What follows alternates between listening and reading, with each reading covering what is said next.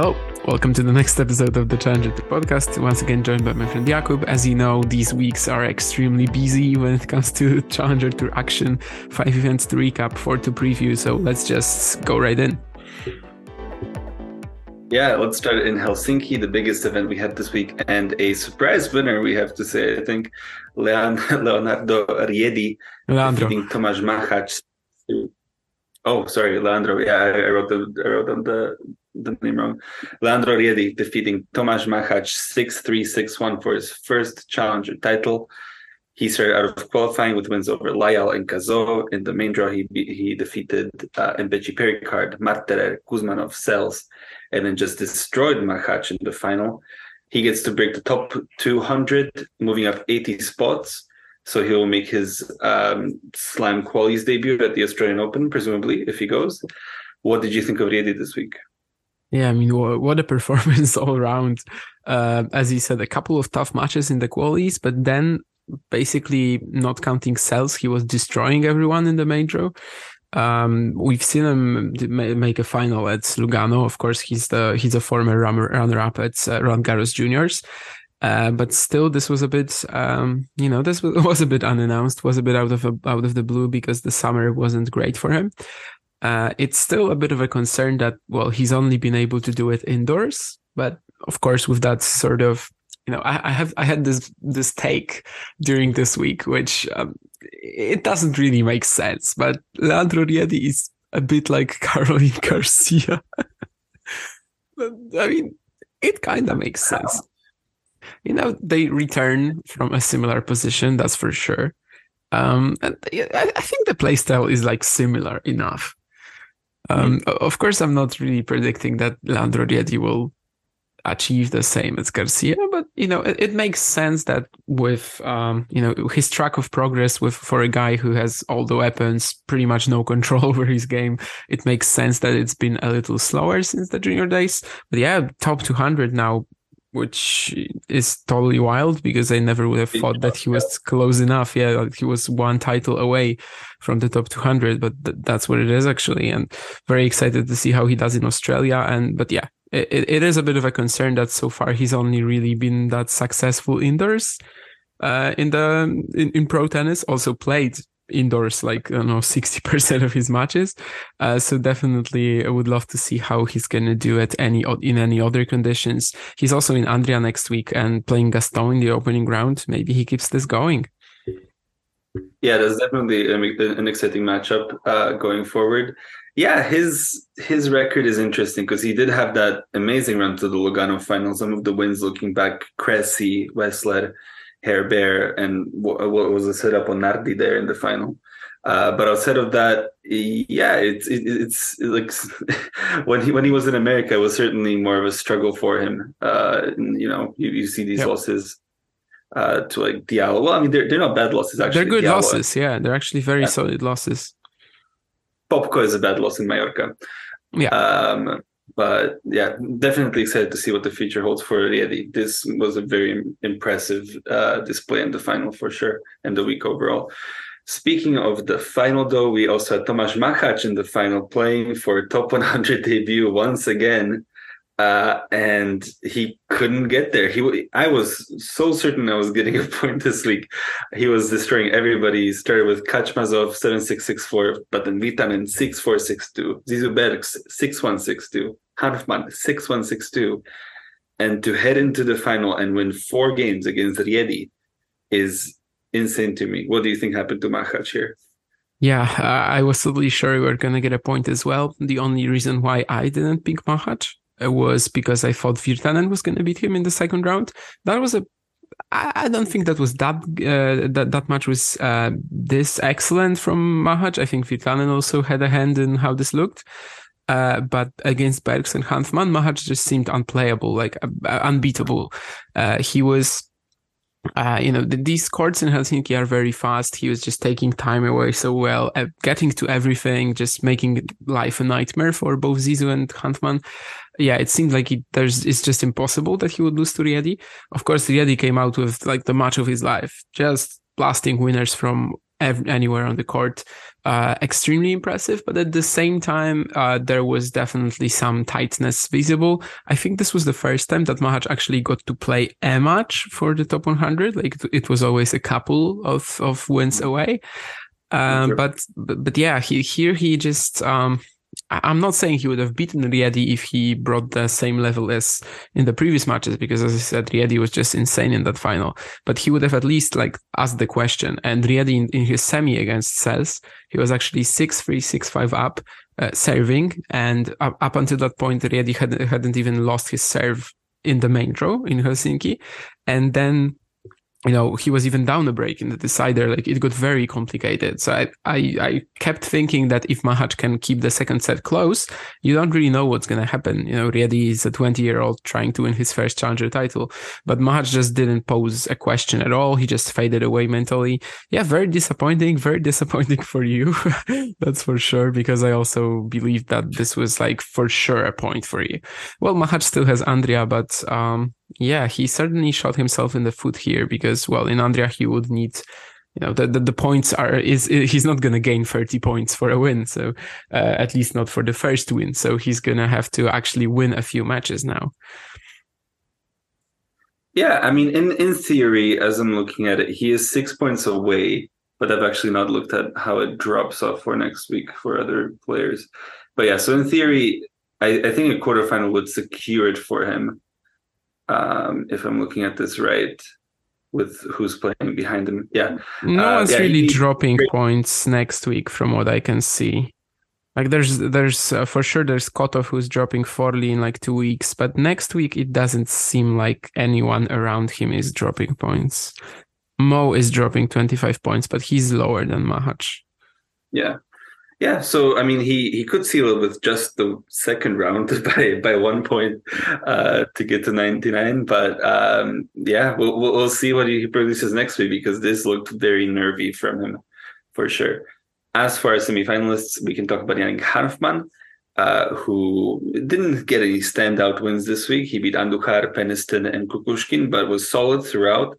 Uh, never went to a set past six four in those wins, uh, and then obviously got swept by Machac uh, for Hanfmann his third semifinal in 2022. One of them was an ATP one in Kitzbühel. What do you make of his run here? Yeah, this is sort of what we were talking about uh, when we came back from Bratislava. That if he wasn't in the you know in that same section of the draw with Fucsovics, he potentially could have gone far. And this is exactly what he did. As as you said, just no no no real standout wins, but just a solid level through the first three matches and run into one of these unbeatable match performances that there were like two or three this week. So yeah, just I, I, don't know if unlucky. This time, I don't think we can call him unlucky because it was the semifinals already. Yeah. Obviously, you're gonna get someone who's playing well yeah, I, I, think you can be very satisfied with with this week. Our, other semifinalist was Jelle Sels, um, who beat Kopriva in three sets, Brancaccio coming back from a set down, Andreev in straight sets to reach his fifth challenger semifinal of the season. What did you think of Sels? Yeah, certainly made a bit of a mess of the matches against Kopriva and Brancaccio, but you know, I don't think it's quite the Sels that we saw in Mouilleron-le-Captif, which I think seemed to be like the, the peak of his play. Maybe, maybe Toulon, that's, that's probably debatable. Uh, but, you know, the whole thing, just looking at how he's been doing from September onwards, uh, it just paints a, a, pretty beautiful picture, right? I mean, where if you if he if if we, if you told him like at the beginning of the year that he was going to reach the semifinals in Helsinki, he'd definitely be super happy about it. And yeah, just just a bit of a um, a shame for him that he didn't convert that um, that lead in the deciding set that he had against Riedi. Uh, but um, he was playing that that much very well, like just um, showing how well basically he knew at which moments he needs to make Riedi play. And it was it was succeeding up until the the middle of the third set. But i wonder you know how the final would have looked if if Sels played Machac Sels definitely doesn't have um, you know his game isn't as imposing uh, he wouldn't really just throw everything at Machac from the very first game. So maybe that would have been actually much easier for Machac as well. But that's definitely a, a, pretty good round for Sels, something that he really hasn't been doing his whole career. But even not playing as well as he as he was a month or two ago, he's still able to make challenger semifinals now, and you know gets slightly closer to the top 100. it's still like yeah, 100. I mean, 120, 130 points. Yeah. 129 right now. Um, and he, he does have to defend Forli, as you said. But in the first quarter uh, of next season, all he really has to defend is like Turin semifinals, I think. He hit a lot of early exits, exits in qualifying and stuff. So he he potentially could make a push in the first three months to to get close to the top 100 debut next season. Uh, in the doubles, Raja and Sharan lifted the title, their second title of the season, beating Stalder and Tsitsipas, their first tournament together. We can move over to Drummondville, where you got yourself a point with Vasek Pospisil beating Michael Mmoh 7 6 4 6 6 4. Pospisil's 11th challenger title, second one this season. He beat Draxl, Blanch, Maillot, all in straight sets defeated Escoffier in three sets before beating uh, Mmoh. Uh, he moves up 15 spots, number 100 in the rankings. His return to the top 100 for the first time since October 2021. What did you think of Pospisil this week? I'm happy with my reasoning picking him because I remember saying that, you know, Koepfer was probably going to withdraw. Uh, and actually, I, I didn't even realize how far Drummondville and Calgary are. Like, it's like 4,000 kilometers or something like that. Oh and that makes I, I don't think there's enough of a reason to talk about Max Kasnikowski this week, but we talked about him last week, and apparently he was playing that match against Post. Uh, I mean, he was playing that semi against Vukic. Then th- that same that was on Saturday, right? And that same day he had to fly and then play the next morning, and it was like a crazy uh, you know, jet, even jet lag actually between Calgary and Drummondville. It seems like it should be like a can- Canadian swing, but it's actually very tough for the players who lose in the quarters or semis and have to play qualifying. Um, and then yeah, Max made like a Facebook post about it or something. I can't remember. I just saw the screenshot. Uh, screenshot. Anyhow, yeah, that, perhaps that's why Koepfer didn't play. Uh, Pospisil I think was pretty good for the most part. There was there were definitely some very shaky moments against Escoffier. Uh, I wasn't sure that this point was gonna get uh, that I was gonna get this point because after this after the semis, uh, Mmoh definitely looked uh, a lot stronger and he was way stronger physically. That's for sure. Uh, Pospisil had to get like hundred MTOs in the final, but you know somehow he prevailed. I think the crowd also really helped him. Uh, both against Escoffier and Mmoh, whenever there were like tough moments, he was really able to play uh, off them a bit, just feed off the energy and and somehow made it. And and yeah, I, think as a whole, this has been a very good Pospisil season, which perhaps that it doesn't seem like so because of his ranking, you know, just barely in the top 100. But it's mostly because of the injury that he had, like in the.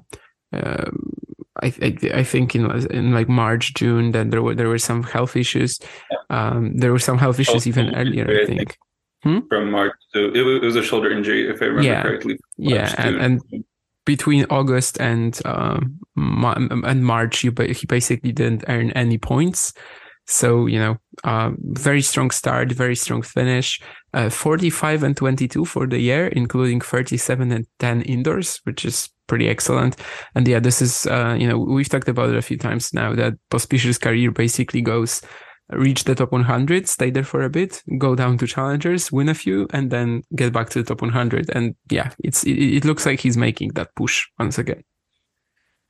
Yeah, I mean, with how good his results were early on in this season, he will have to, I think, uh, have some really nice rounds in Australia and at tour level events if, if he can get there uh, to try and keep himself in the top 100. Um, but yeah, this this is him positioning for that for that run for sure at 32 years old.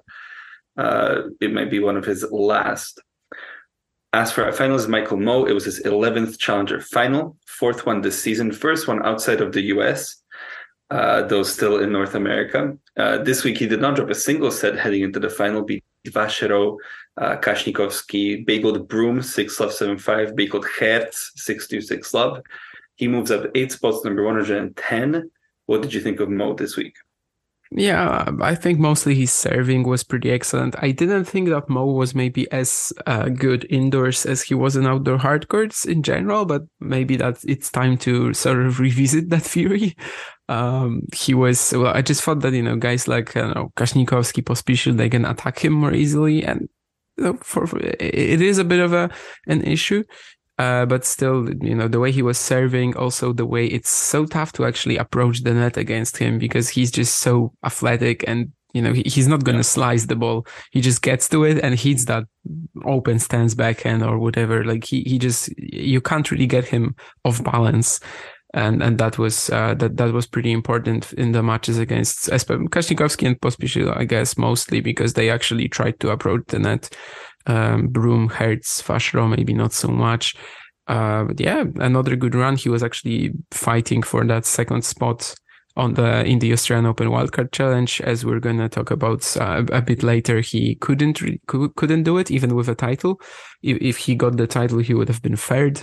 Uh, as he was the runner-up, he's actually fourth, I believe. So without any chance, even like if Eubanks withdraws or something.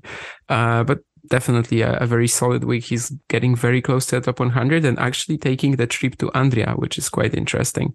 And he's gonna play Hertz again. Yeah, going to Andria as opposed to uh, Temuco, which is certainly a very interesting yeah. choice for him. Uh, but we'll see how it works out. Andria seems a much more stacked event when it comes to indoor hard players, and it, it has a lower point rating. Uh, yeah, it's it's a bit of a bizarre situation for him to go over to Europe rather than Chile. It's, Maybe it's he's really vacationing in Europe after that. I don't know. I mean, there's really no other explanation other than stupid scheduling, or maybe he just didn't realize that Temuco was on on hard courts. I don't know. Uh, I, I, don't know if you remember that, but I I said like uh, a story about Filip Peliwo here earlier this year that he didn't know that Szczecin was on clay, and then someone told him, and he withdrew. So you know, it's possible. It, it can actually happen, I guess.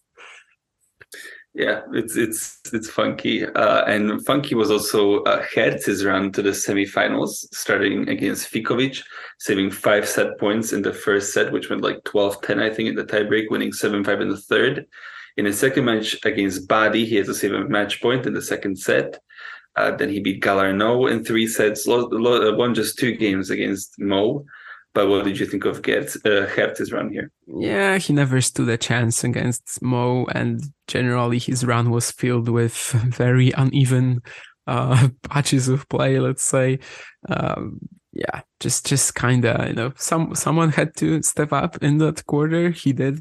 Congrats to him, but yeah, he never stood a chance against Mmoh, and it's hard to see him beating Michael and Andria as well, eh, unless mm. maybe you know the jet lag somehow. I mean, he's flying in earlier, uh, flying in earlier. So I don't know. Maybe that's a bit of an aspect. We'll see. Yeah, uh, the other semifinals was Escoffier, who beat Oklepo, Oradini, and Dugas. Dugas in three uh, tie breaks. His second challenger semifinal. What did you think of him? Yeah, he he seemed like um, he would also be so much weaker than Pospisil, but actually wasn't. Um, a lot of slicing from him in that match, like he was really just trying to break uh, rhythm, and it was working. Uh, there, there were definitely some questionable calls in the third set as well. Uh, one on break points, I think, for five three for Pospisil. Uh, that that that one he was definitely not not um, right about. I mean, Escoffier shouldn't have argued there, but the point before that, I think from the stream it looked like maybe he was. Well, I want I don't want to say cheated, but you know we don't know the intentions. Maybe maybe it was just a simple mistake, but uh, yeah, that there was some um, some line calling that didn't really go his way. Maybe he actually could have won that match. And that war against Dugas is definitely one to remember. Like that that was a wild match. I think it was over three hours as well. Yeah, and over in the doubles we had Cash and Patten once again their eighth challenger title this season. They're now number one in the challenger race overtaking uh, Barrientos and Reyes Varela. Yeah, with eight one. with eight challenger titles, you'd think that they should be number one, right? yeah, yeah. I mean, their season has been insane. Their their rise. I, I yeah. I I don't remember ever seeing anything like this. It is wild to me. Uh, in the final, they beat Ferry and Hussey, who were playing their first tournament together. Over to Champaign, where we had Ben Shelton winning his third challenger title in three weeks. Uh, how did he do it? Nobody knows. He came back from a bagel against Alexander Vukic in the final to win love 6, 6 3, 6 2. As we said, three challenger titles, three weeks. That's all. That's all he's won in his career. Uh, is these three titles? He's the youngest one to ever do it, uh, winning three titles in three weeks. On this run, he beat Ozolinsh, uh, Quinn, and Gunneswaran on straight sets. Came back from a sit down against uh, Kovacevic. Um, moves up 11 spots, number 97, breaking the top 100. So he secures the Australian Open spot uh, despite getting winning the the wild card challenge. So that should pass on to Eubanks now. Uh, what did you think of Shelton? Yeah, uh, last time uh, a player won three challengers in three consecutive weeks was actually not as, not that long ago. It was Tallon Griekspoor and Benjamin Bonzi last last year. Uh, but uh, he, Shelton is the youngest player to ever achieve this feat, which is pretty a pretty cool stat. Uh, yeah, both against Kovacevic, you know, he lost the opening set. I thought he was gonna pull the plug because he was just it seemed like he could only serve. And sort of in that match, he could only serve. Like he he blasted 25 aces, I think, and you know the serve was the massive, um, massive like the, the biggest reason why he prevailed. But still, he broke Kovacevic three times in the in the next two sets.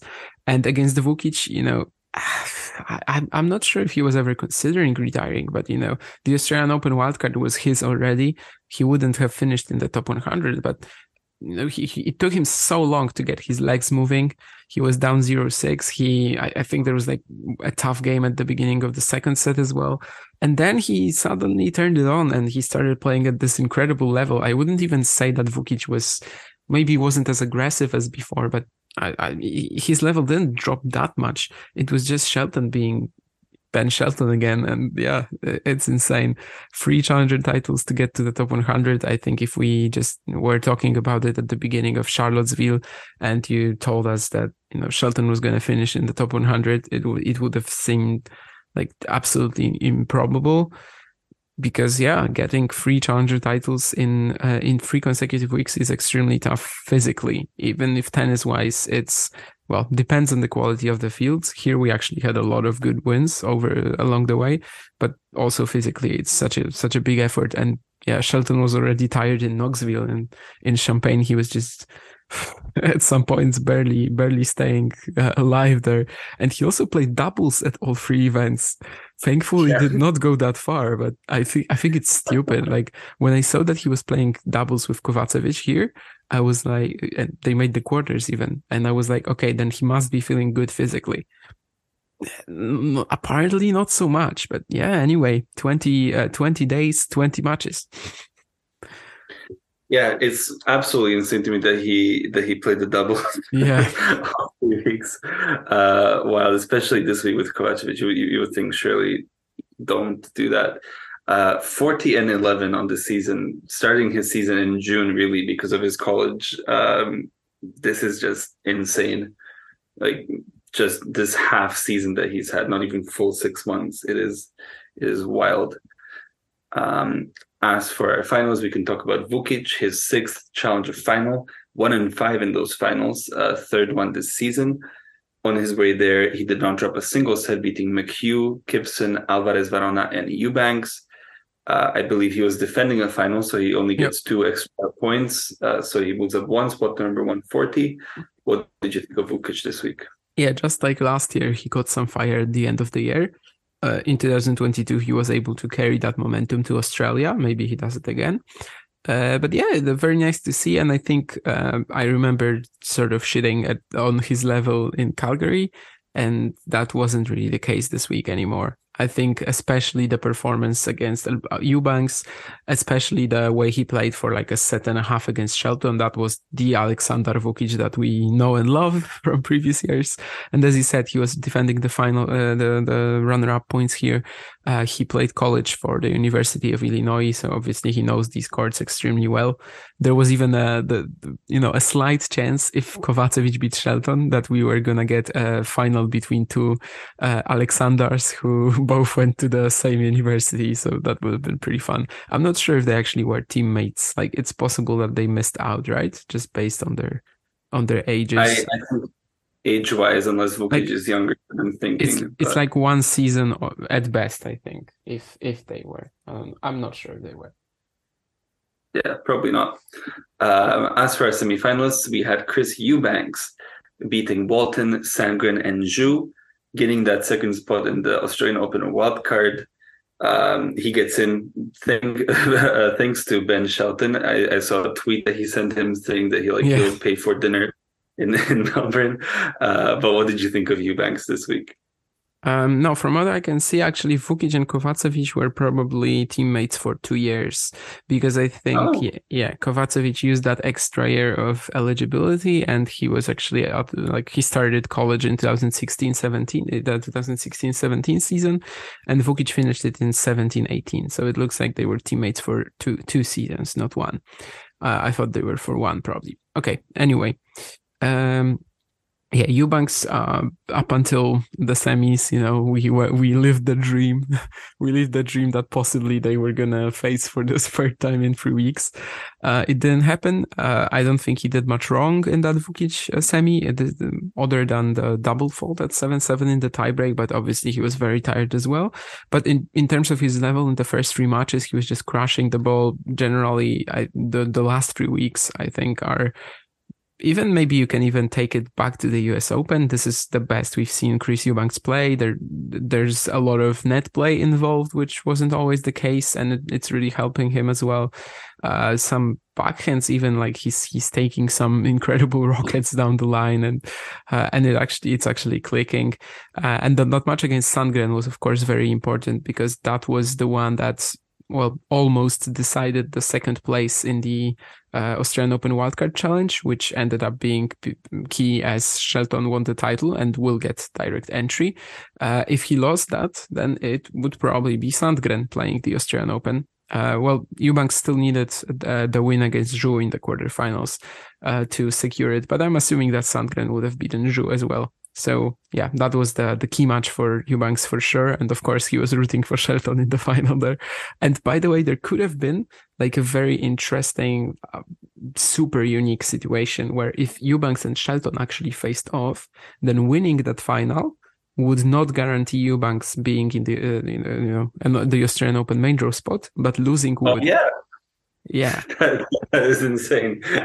is there a way like they would have done something about it? I don't know. I think Eubanks was holding up a little better physically, but obviously his matchup against Shelton is pretty terrible with the with the lefty serve at the one hander. So I don't know.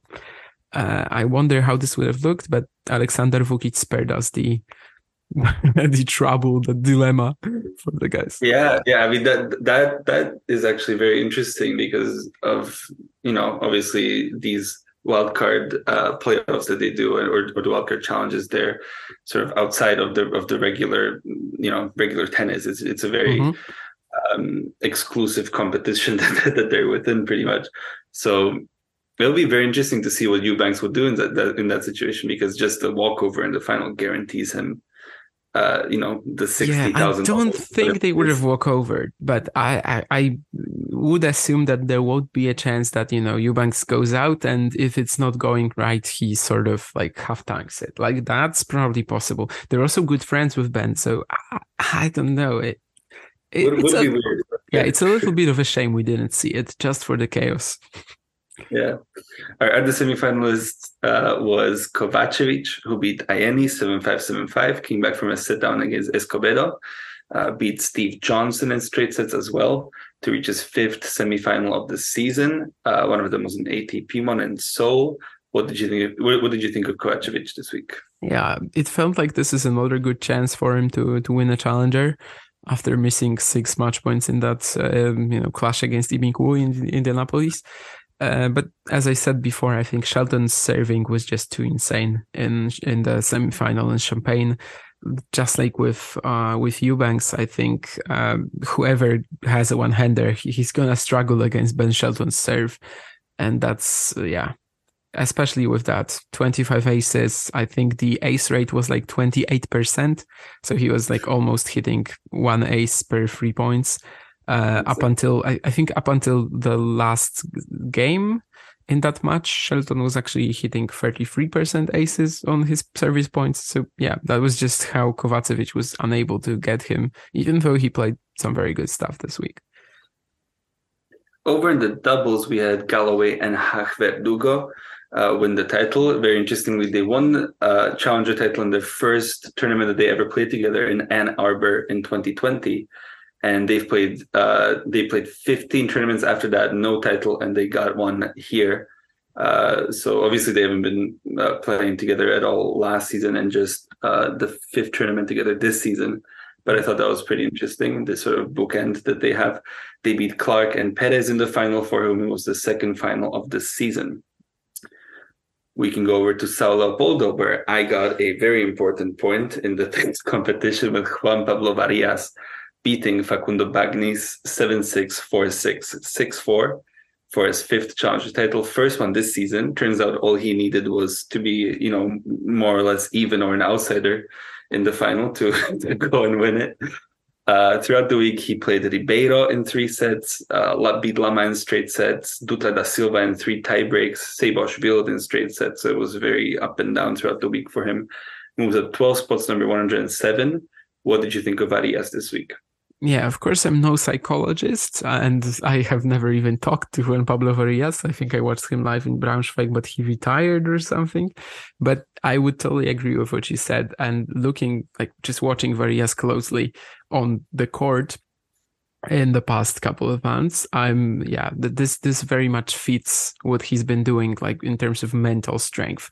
Because uh, we had that semi against Coria a couple of weeks back where whenever he was behind in the score he was just playing great tennis. And whenever he had the chance to win he would totally just you know get tight. And i i, I think what she said that yeah when he played Choinski, he just had so much pressure on himself. He expected himself to win. And here he got a rival whom he considered considered his equal and just you know it, it, he didn't avoid a small choke at the end. He still didn't serve it out had to break then. Uh, there were definitely some weaker moments but it was still night and day. It was gutsy aggressive tennis compared to the crap he played against Choinski and Job because th- these were really like probably one of his worst performances all year. Uh, but throughout the week, he was actually very close to uh, going out against Dutra da Silva, which seems to be a tricky matchup for him for whatever reason. Dutra da Silva had big leads in both sets that he lost, so uh, that was pretty, yeah, that that was pretty rough for Varillas, but still he managed to prevail. And as you said, this was very important for a competition because I had Bagnis. So um, if uh, now, right right now I'm leading by two points, and if Bagnis won, I would have been leading by three points or even wait four. four yeah. Right? Yeah, because it was direct one. So, so so I got a point and you yeah. didn't get a point. So I would, I would, I would, it would have been 3-0 this week, and right now I'm 2-1. Yeah. So I would have been yeah. up by four points with the six events to go, which, you know, basically there would be no chance. Right now I'm only up by two. So, you know, six events to go. There's still some, uh, you know, yeah, it still have the ability to win. But we'll, we'll see how uh, it goes. You know, a draw, a draw is not unlikely. A win is sort of unlikely at this point. That's true. Yeah. Um, yeah, well, let's talk about Facundo Bagnis, who was your pick, his 29th Challenger final, third one this season. Uh, he had more of a tidier road, I think, to the final than Varillas, beating Boscardin Dias, uh, uh, Heide, Fonseca, uh, came back from down against Meligeni Alves. He gets to move up 10 spots, to number 93 in the rankings. What did you think of Bagnis's week? Yeah, he beat four Brazilians, and if Seyboth Wild won his semi, then he actually could have had the chance to beat five Brazilians in a row. But there were a lot of Brazilians in the draw this week in Sao Leopoldo. Yeah. Of course, it's in Brazil. Uh, yeah, I think Bagnis just had a very solid run. Uh, nothing really exceptional, but also just beating all the inconsistent Brazilian guys because it's sort of it, it was sort of like that. and yeah, then just came up short in a final that was, of course, an absolute blockbuster when it comes to South American clay tennis. So can't really be too angry about not getting a point there. But yeah, as we as we're saying, we I know th- this probably would have like totally ended the competition if he won. But well, at least there's some emotions, right? There's still tension. Yeah. Uh, yeah, let's talk about our semifinalists, starting with Meligeni Alves. He came back from a set down against Juan Bautista Torres, 2 and 6, 1 in the third. Also beat Alvarez and Burruchaga, his fourth challenger semifinal, but only the first one since July in Iași. What did you think of Meligeni Alves and his sort of return to form? Yeah, uh, yeah, I guess we can call it a return of a return to form. Yeah, there, there was that losing streak that he had, but I think a couple of weeks back we also talked about like him just drawing terribly there. Uh, he definitely had some bright moments this year. Of course, the the Iași final, uh, which he which he won, a lot of semis, quarters, and he seems to be able to just reach them pretty effectively. And uh, yeah, he was certainly able to do that this week. Although I believe he was three six two five down against Torres, so it was not it was not clean. Uh, and uh, he was he actually took a set of Bagnis, and I think he was uh, had some physical issues as well. Took MTOs in the in the second and in the third, so maybe he would have kept that closer. And by the way, I you know totally random random question. Um, just had this thought when I was watching him this week to to ask you about it. Will Felipe Meligeni Rodrigues Alves ever reach the top 100? Yes or no? I would have to say no. Okay. Um, yeah, I, I feel like it's quite unlikely. Um, I feel like the competition that he plays the most is these sort of South American challengers or European clay challengers. Um, when when you look at where he has success, like like like the Iași run, uh, it was mostly easy. Like like like the first three runs were quite easy. Then he beat that Derian Andujar, which is more impressive. But I feel like with the competition that he sort of has to face uh, week in week out, I would find it quite unlikely for him to to break the top 100. What do you think? I mean, I don't know. He's 24. It's not yeah. impossible. Game wise, I think it it makes sense. He's probably a little better on altitude even than on normal clay, but yeah, I mean, yeah, I agree. It's not super likely, but I also wouldn't be shocked if he like, I know, grabs a few challenger wins in a season and then does it um, I guess next year we'll we'll see how you know the whole landscape of the Challenger Tour changes with the increased points on on most of the events. Because right now we we know we sort of have some standards. Like we know that if someone wins like three challengers and just has solid results, otherwise he's probably like close to breaking the top 100. And maybe next year it's just gonna look completely completely different. I don't know. So um, I, I don't know. I'm like a 50 50, I think, just based on the fact that he's still very young and seems to be able to just stay in that top 200 range pretty easy. Maybe not easily. He he definitely fell out of the top 200 in in recent years, but he just seems like he is probably going to stay in the top 200 for a long, long time. Yeah, yeah. I, I didn't actually realize how, how young he was. That he's only 24, so he will have a lot of opportunities at this.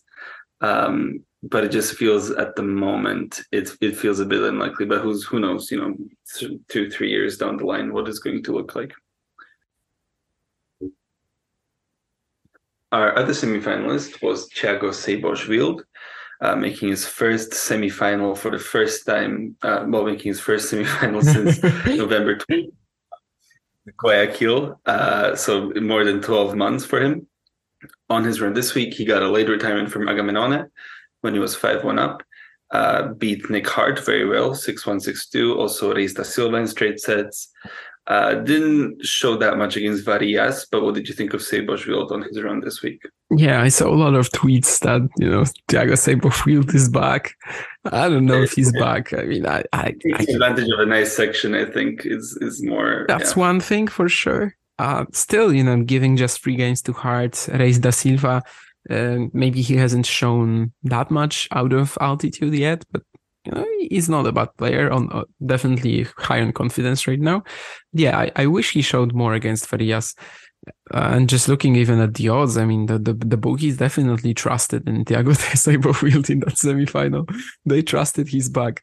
I don't know. I, I would like to see him back, but uh, I think maybe we covered it uh, like a couple of uh, weeks ago that um, when he was when he was so huge, uh, when he won that ATP 250, that forehand was just such a weapon. And right now you don't really see it. And I, I think that's probably a, a very like he needs to get that back in order to to have some sort of success.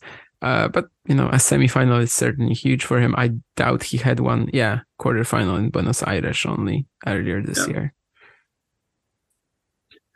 Yeah, I was just sort of thinking like I think of him in a similar. Well, it's probably not completely fair. Mm-hmm. I was mm-hmm. like, I, I, think of him in a, in a similar way to maybe Sandgren as as you know being out of the complete gutter uh, where they have where they have found themselves game wise in the last couple of years, uh, but still quite uh, like quite far off from their from their very best game. Uh, but obviously, they're in very different positions in their career. Seyboth has you know a lot more time to to put something together, break the top 100 maybe one day, compared to Sandgren uh, and how old he is. Anyway, we should mention Joao Fonseca, who made the quarterfinals here, just 16 years old. Uh, he beat Tirante 6-4-7-6, uh, defeated Navone in a great battle, saving two match points to win 11-9, I believe, in the third set tiebreak. Only his fourth pro event in his career, uh, this time last year, well, a, a, couple of weeks later last year, he got double bageled by Pereira in Rio de Janeiro, which that was I completely forgot about that. Uh, but yeah, what are your thoughts on Fonseca and his potential, you know, ceiling? Where do you think he can go? Yeah, I also checked where he uh, where he was, you know, what he did in 2021 during the week, and I laughed so hard at that Fonseca, uh, at that Pereira 0606 loss because I I remember, I mean, I I don't remember it because we definitely didn't like even pay any attention to it, right?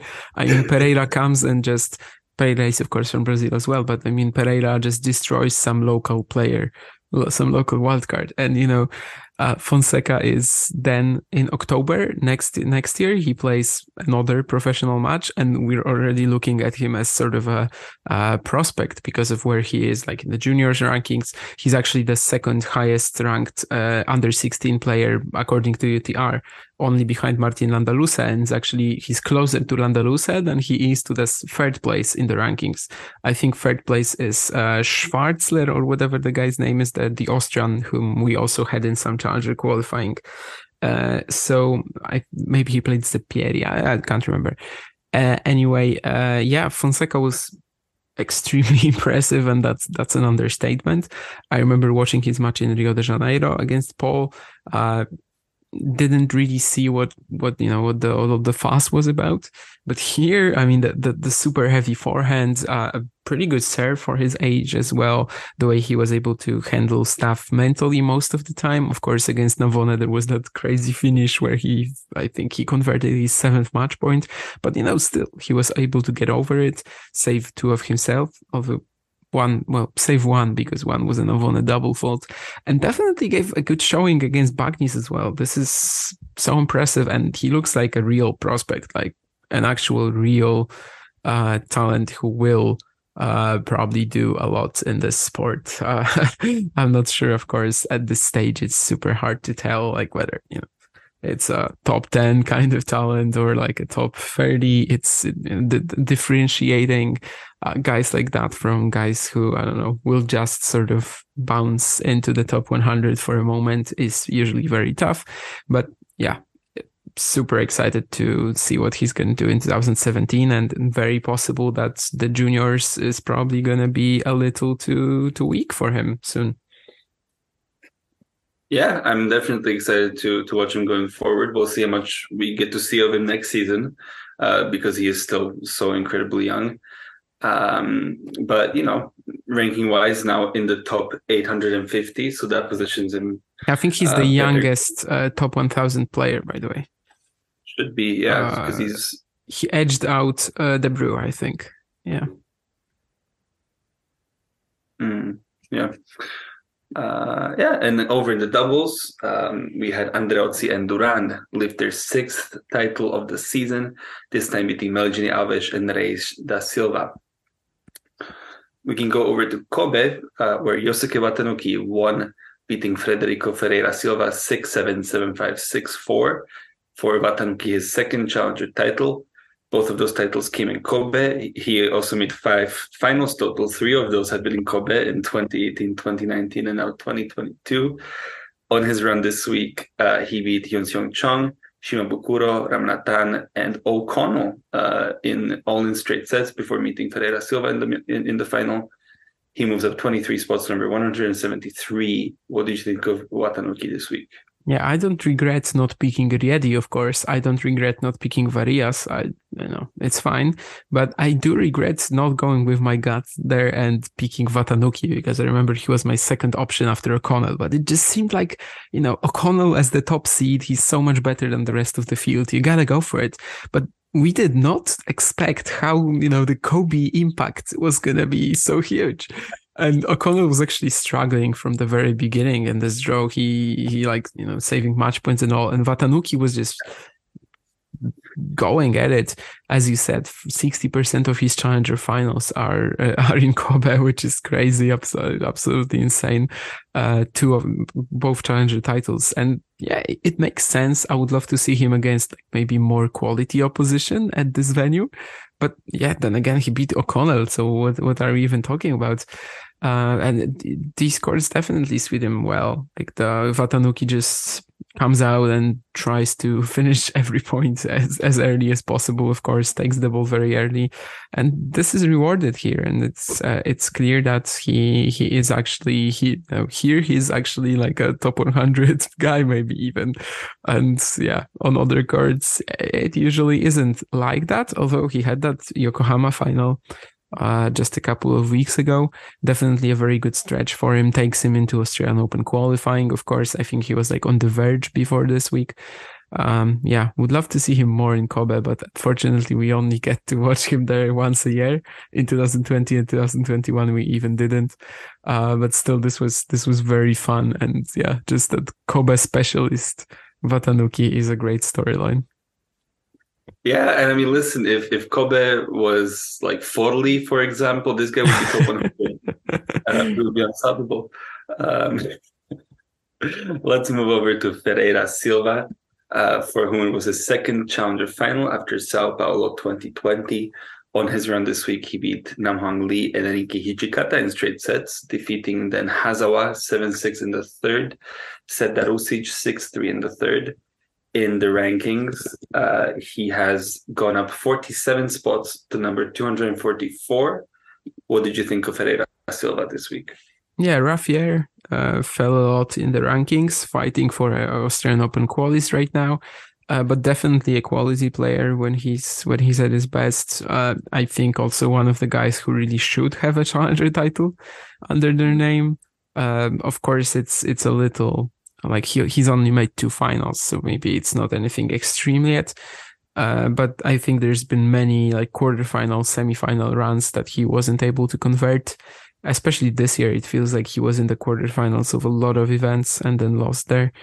Uh, but yeah, that gave Watanuki a, a run for his money in the final, that's for sure.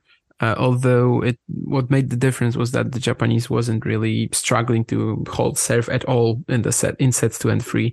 Uh, I think there was never like even a deuce on on on his service games. So, uh, but yeah, Ferreira Silva also saved too much points against Hazawa in the quarterfinals. So um, that was yes, he saved himself there and managed to reach another challenger final, which can be huge, especially if he goes, uh, you know, at least to the quarters in Yokkaichi or like the semis. He can he can still play Australian Open qualifying. Yeah.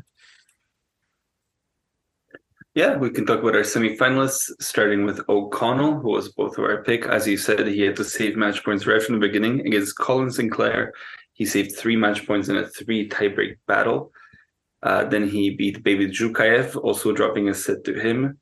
Uh, beat Polmans in two tight sets, 7 5 7 6. Uh, reached the sixth semifinal of the season. What did you think of O'Connell this week?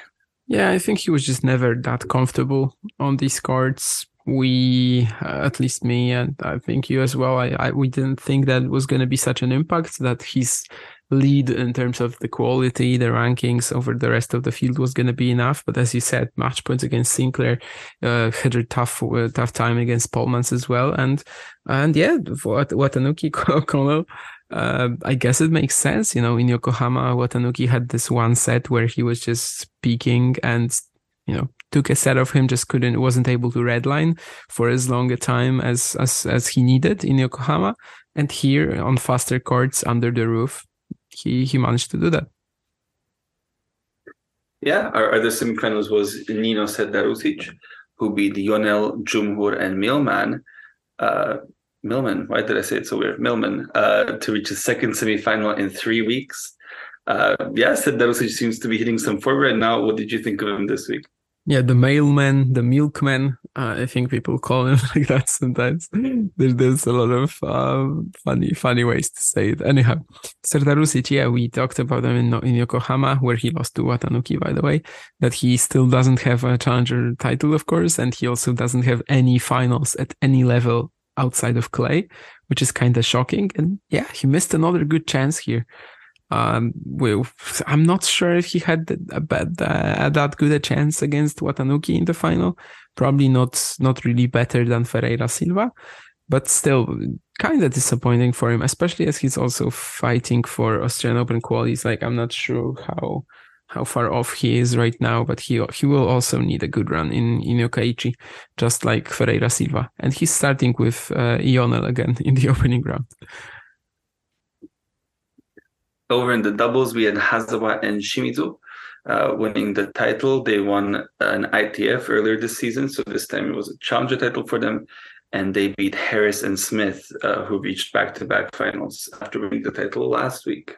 Serdarusic is 13, 13, spots over Ferreira Silva right now. So he is a bit at, at 231. So his uh, situation is a little better, but you know, it would still definitely help him if he got some more points in Yokkaichi.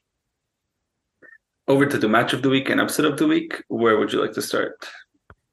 Um, let's start maybe with the upset of the week. I'm gonna choose Fonseca over Tirante. I think it has to be a Fonseca match. Uh, I am choosing the one against Tirante because it was first, and like after he beat Tirante, I was pretty certain that he can actually trouble Navone.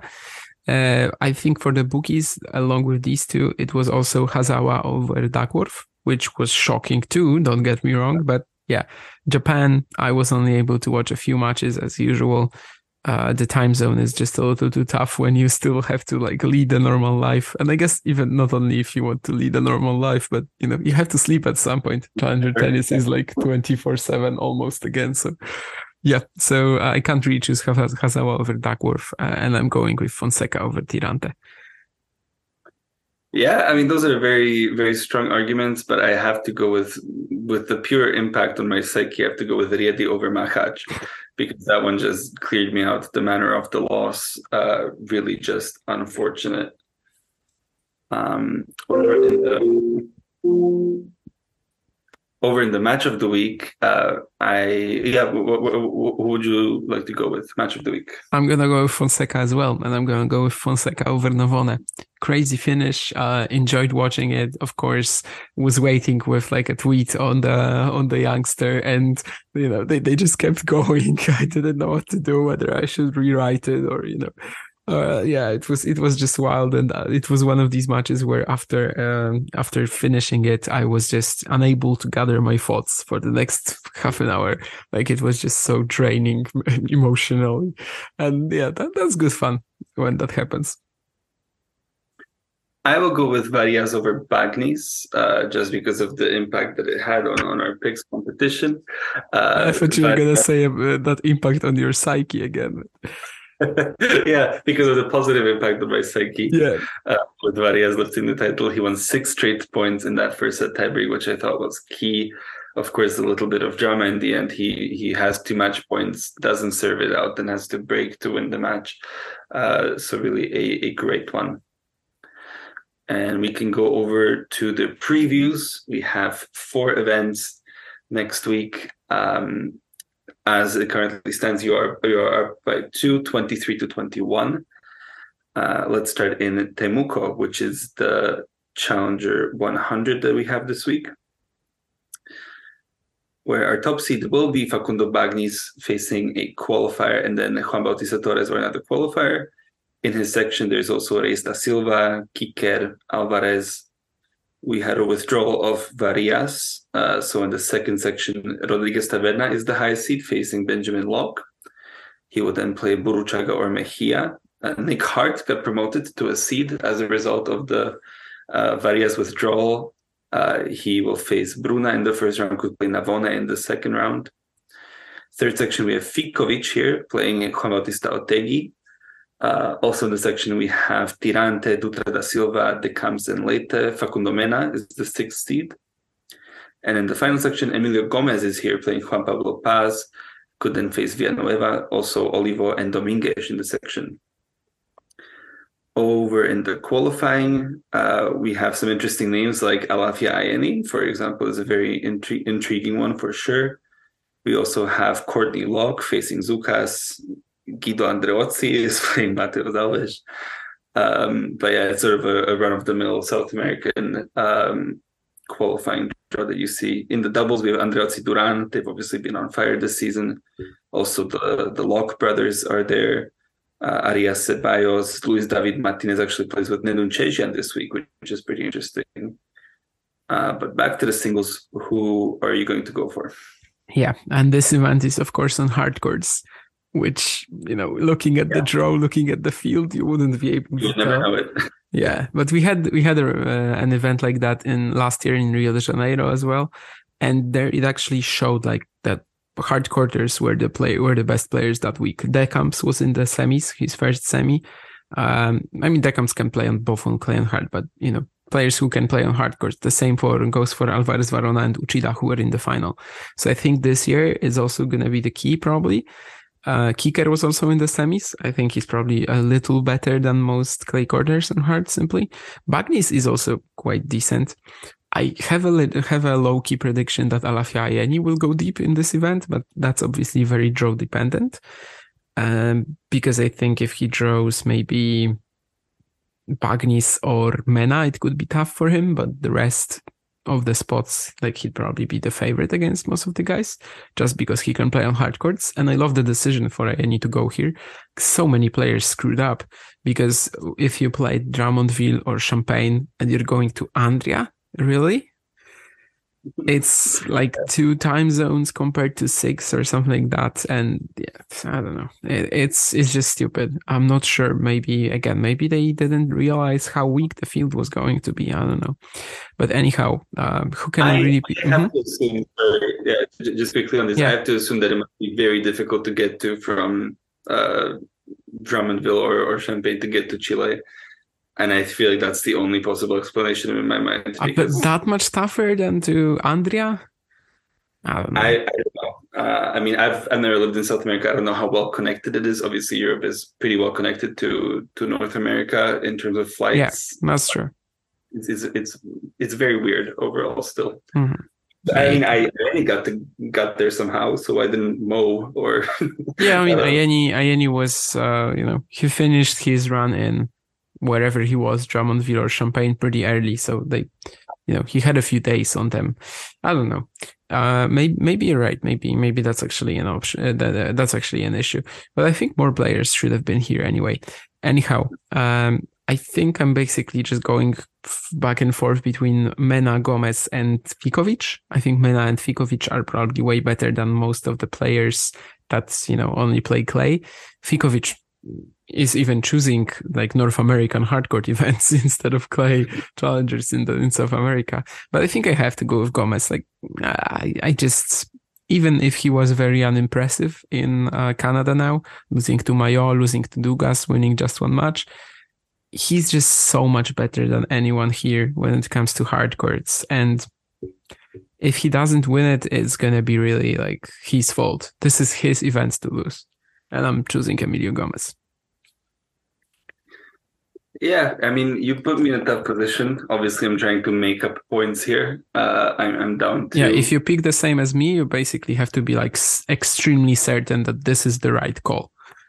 Yeah, and and and I feel I'm very much th- close to feeling that way about. Yeah, I I understand it. Yeah, it feels like an overwhelming favorite, but I will go with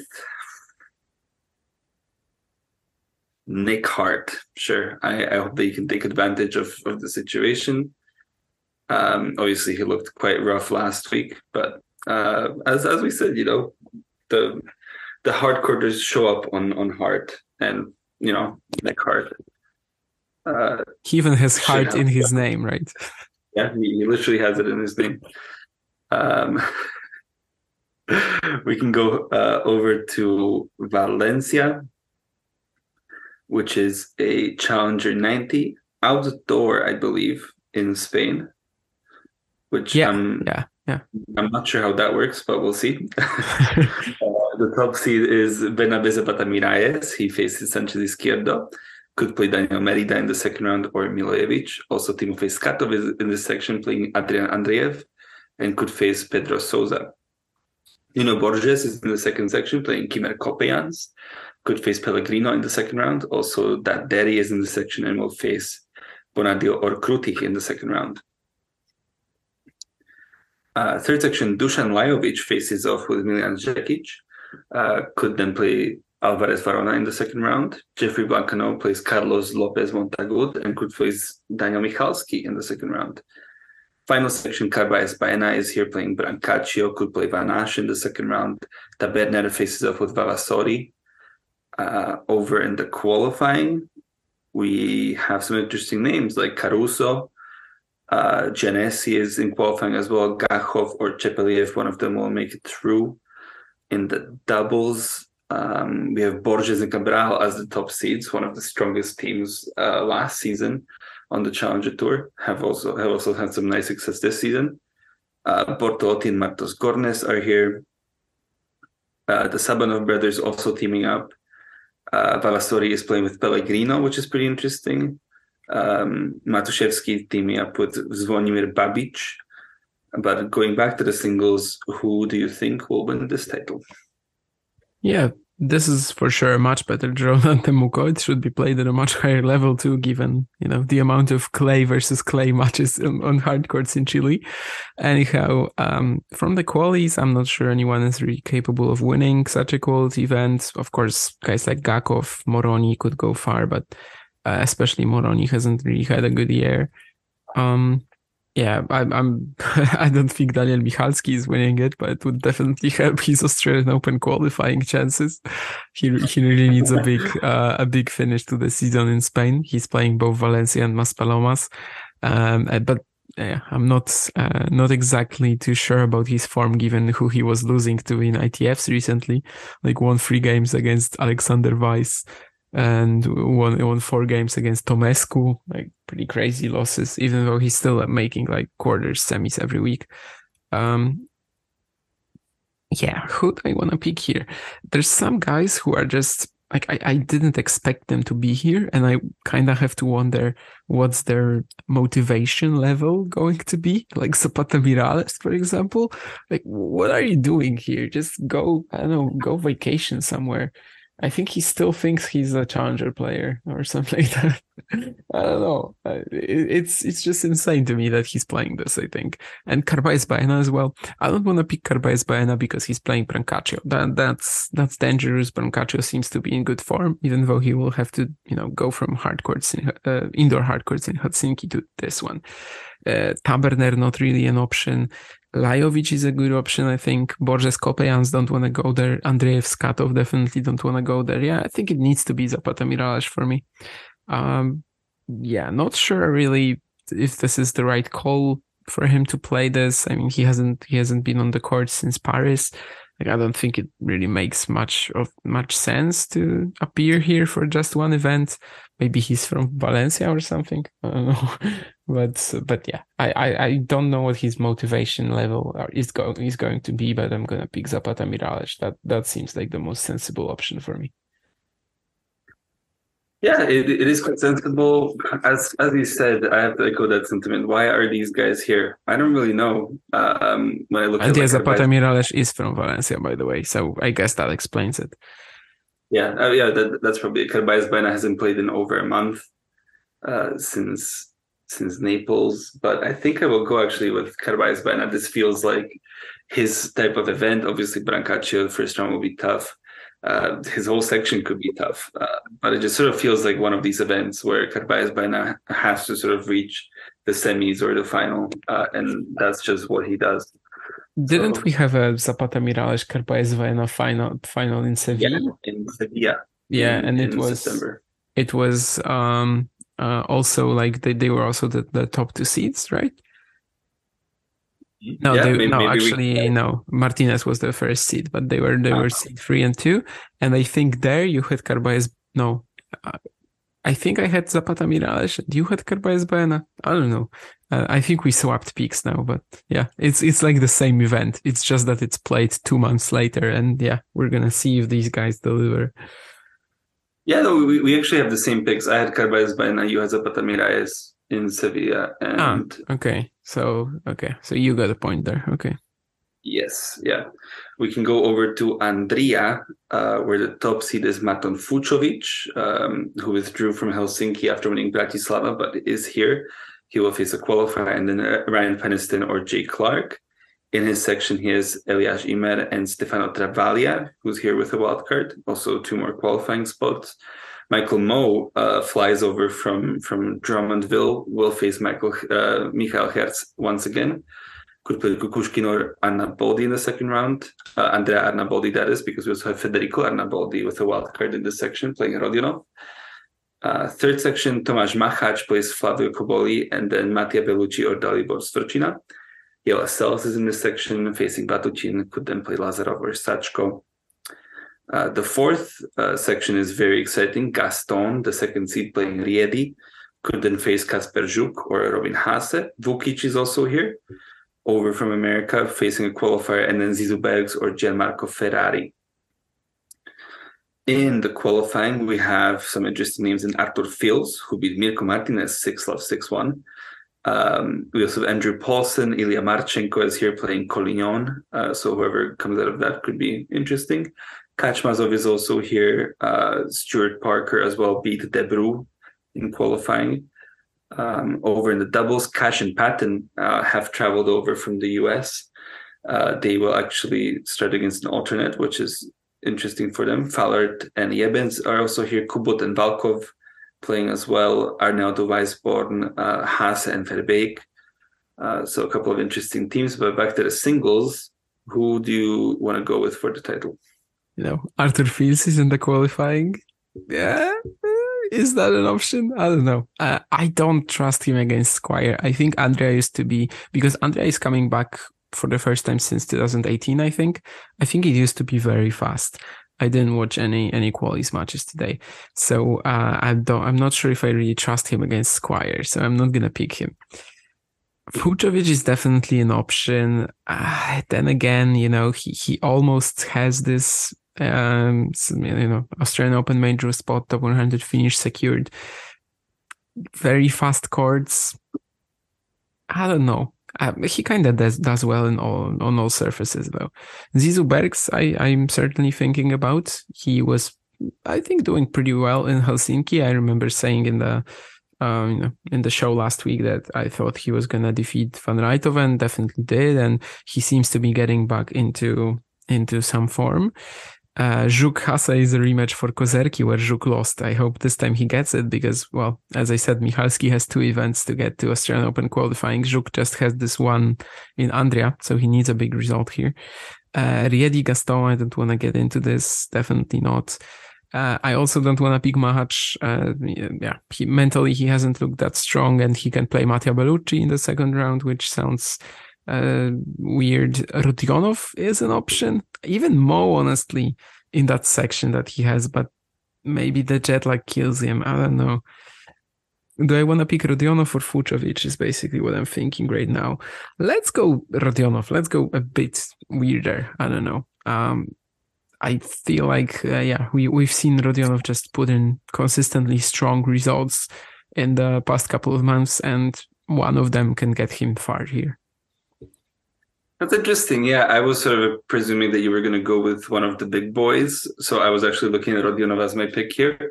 as you were speaking, but I will now uh, change to a different one. Rodionov, yeah, it depends on where he is with the foot because obviously he retired two weeks ago in Bratislava. Oh yeah, uh, I forgot about. yeah, I'm really, I'm really, glad you forgot Tough luck. I mean, yeah, let, let's let's stick with Rodionov.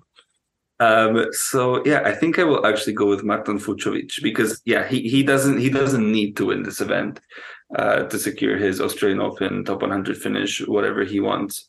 Um, but I feel like once he's there and he he's at the he's at the semifinal stage, why wouldn't he push through and, and try and get it? Um, if he brings his Bratislava form, he should be the best player in the draw. Yeah, I think given our you know, our standings in the competition, after I picked Rodionov, going Fucsovics is definitely the sensible thing for you. Yes, thank you very much. Over to Yokkaichi, um, where we have Kaichi Uchida as the top seed, playing Prajnesh Gunneswaran. Uh, also Shinji Hazawa, who reached the sem- uh, who reached the quarters last week, playing Moriya. Namhong Lee plays uh, Yasutaka Uchiyama. Also Shimabukuro in the section. Uh, Noguchi plays Yuichi Sugita and, and then Ramanathan. Uh, we have Yu Suf facing Federico Ferreira Silva, which is a pretty interesting matchup here. Winner could face Shintaro Mochizuki. Third section, Yosuke Watanuki plays Zdeněk Kolář, who's been uh, out of form, to say the least. Could play then Shimizu or Zhukayev. Dane Sweeney plays Yoon Seong Chong, and then Nakagawa or Sasikumar. Duckworth is here. He's he's also uh, had, I think, a couple of weird losses. Uh, or, or was it just the one against? Um, no, I think there's been a couple in Australia as well. Yeah, Mukund as well. Um, that, that, yeah, so so Mukund Hazawa, uh, he will face a qualifier, and then Giano or another qualifier. Ionel and Serdarusic face off once again. Winner could play Shintaro Imai. Over in the qualifying, we have Polmans is probably the biggest threat, but we also have Jason Jung. Colin Sinclair had match points against um, O'Connell. O'Connell, yeah. Uh, Duckhee Lee also here yeah, a couple of interesting names. Toshi Matsui played against James Trotter. Uh, lost four and four. That's interesting. I, I didn't notice that. Uh, speaking of Toshi Matsui, in the doubles, he will play alongside Uesugi and will face the top seeds, uh, Kate and Ramanathan, right away. Gonzalez and Rungkat also in there. Uh, Yoon Seong Chong and Kaichi Uchida, Cornea and Andrew Harris also playing together. But back to the singles. Who do you want for the title? this is the only draw I like really looked at beforehand, and I can't remember who I wanted to pick. But I think there's a lot of options. Uh, I have a slight prediction that Gunneswaran will beat Uchida. Not sure that would actually be an upset. I mean, probably a slight one. Um, Nam Hwang Lee maybe was the guy I was thinking of, but Uchiyama, like, it, it, it feels very dangerous with Uchiyama being there, right? Like yeah, that, I'm not sure why I wanted to do that.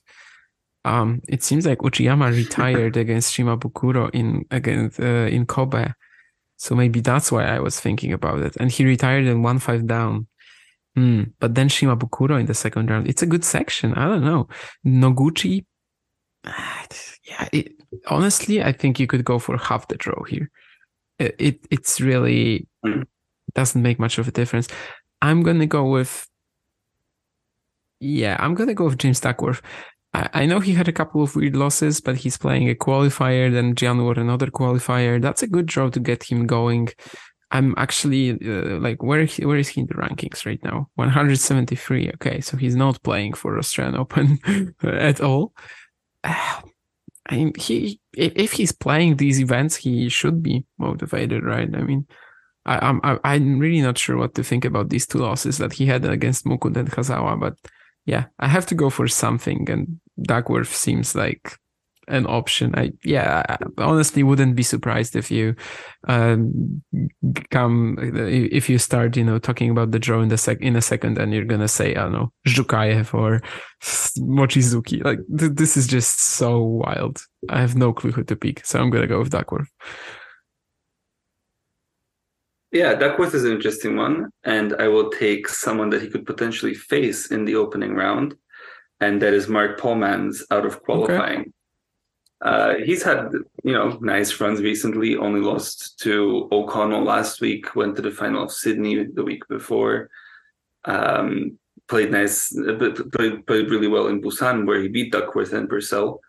Um, had to retire there. Yeah, I, I quite like Polmans in this situation. I think there there's a there's a lot of obviously I feel like this draw is very even throughout. I feel uh, there's yeah. you know someone that could win it in every section, which is why it's tough to predict. Um, but I still feel like there's nice pockets where he could pop up as a qualifier and and really wreak some havoc upon this draw. So yeah, Mark Polmans for me. Yeah, I totally agree. There's like no front runners here whatsoever. You got yeah, Polmans, Duckworth, Watanuki, Serdarusic, maybe even I don't know. Um, yeah, Su, Noguchi, Uchiyama, Le, Uchida, Shimabukuro, and you can keep naming them, and they're like at the same level, more or less. Yeah. Anyhow, that's gonna be it for for this week. We will be back, of course, to discuss the events in Yokkaichi, Temuco, Andria, and um, Valencia, uh, the outdoor clay events. And there's going to be one more outdoor clay event in Maspalomas. Uh, we're going to see how this all pans out. Um, we we're going to see how our predictions end up because yeah as we as we said before i'm up by two points but there's six events to go so there's still a chance and yeah, hopefully we're also gonna have some tension ahead of the final week where there's gonna be just two events in in Maspalomas and in Maia. Uh, so yeah, see you see you in a week. Bye.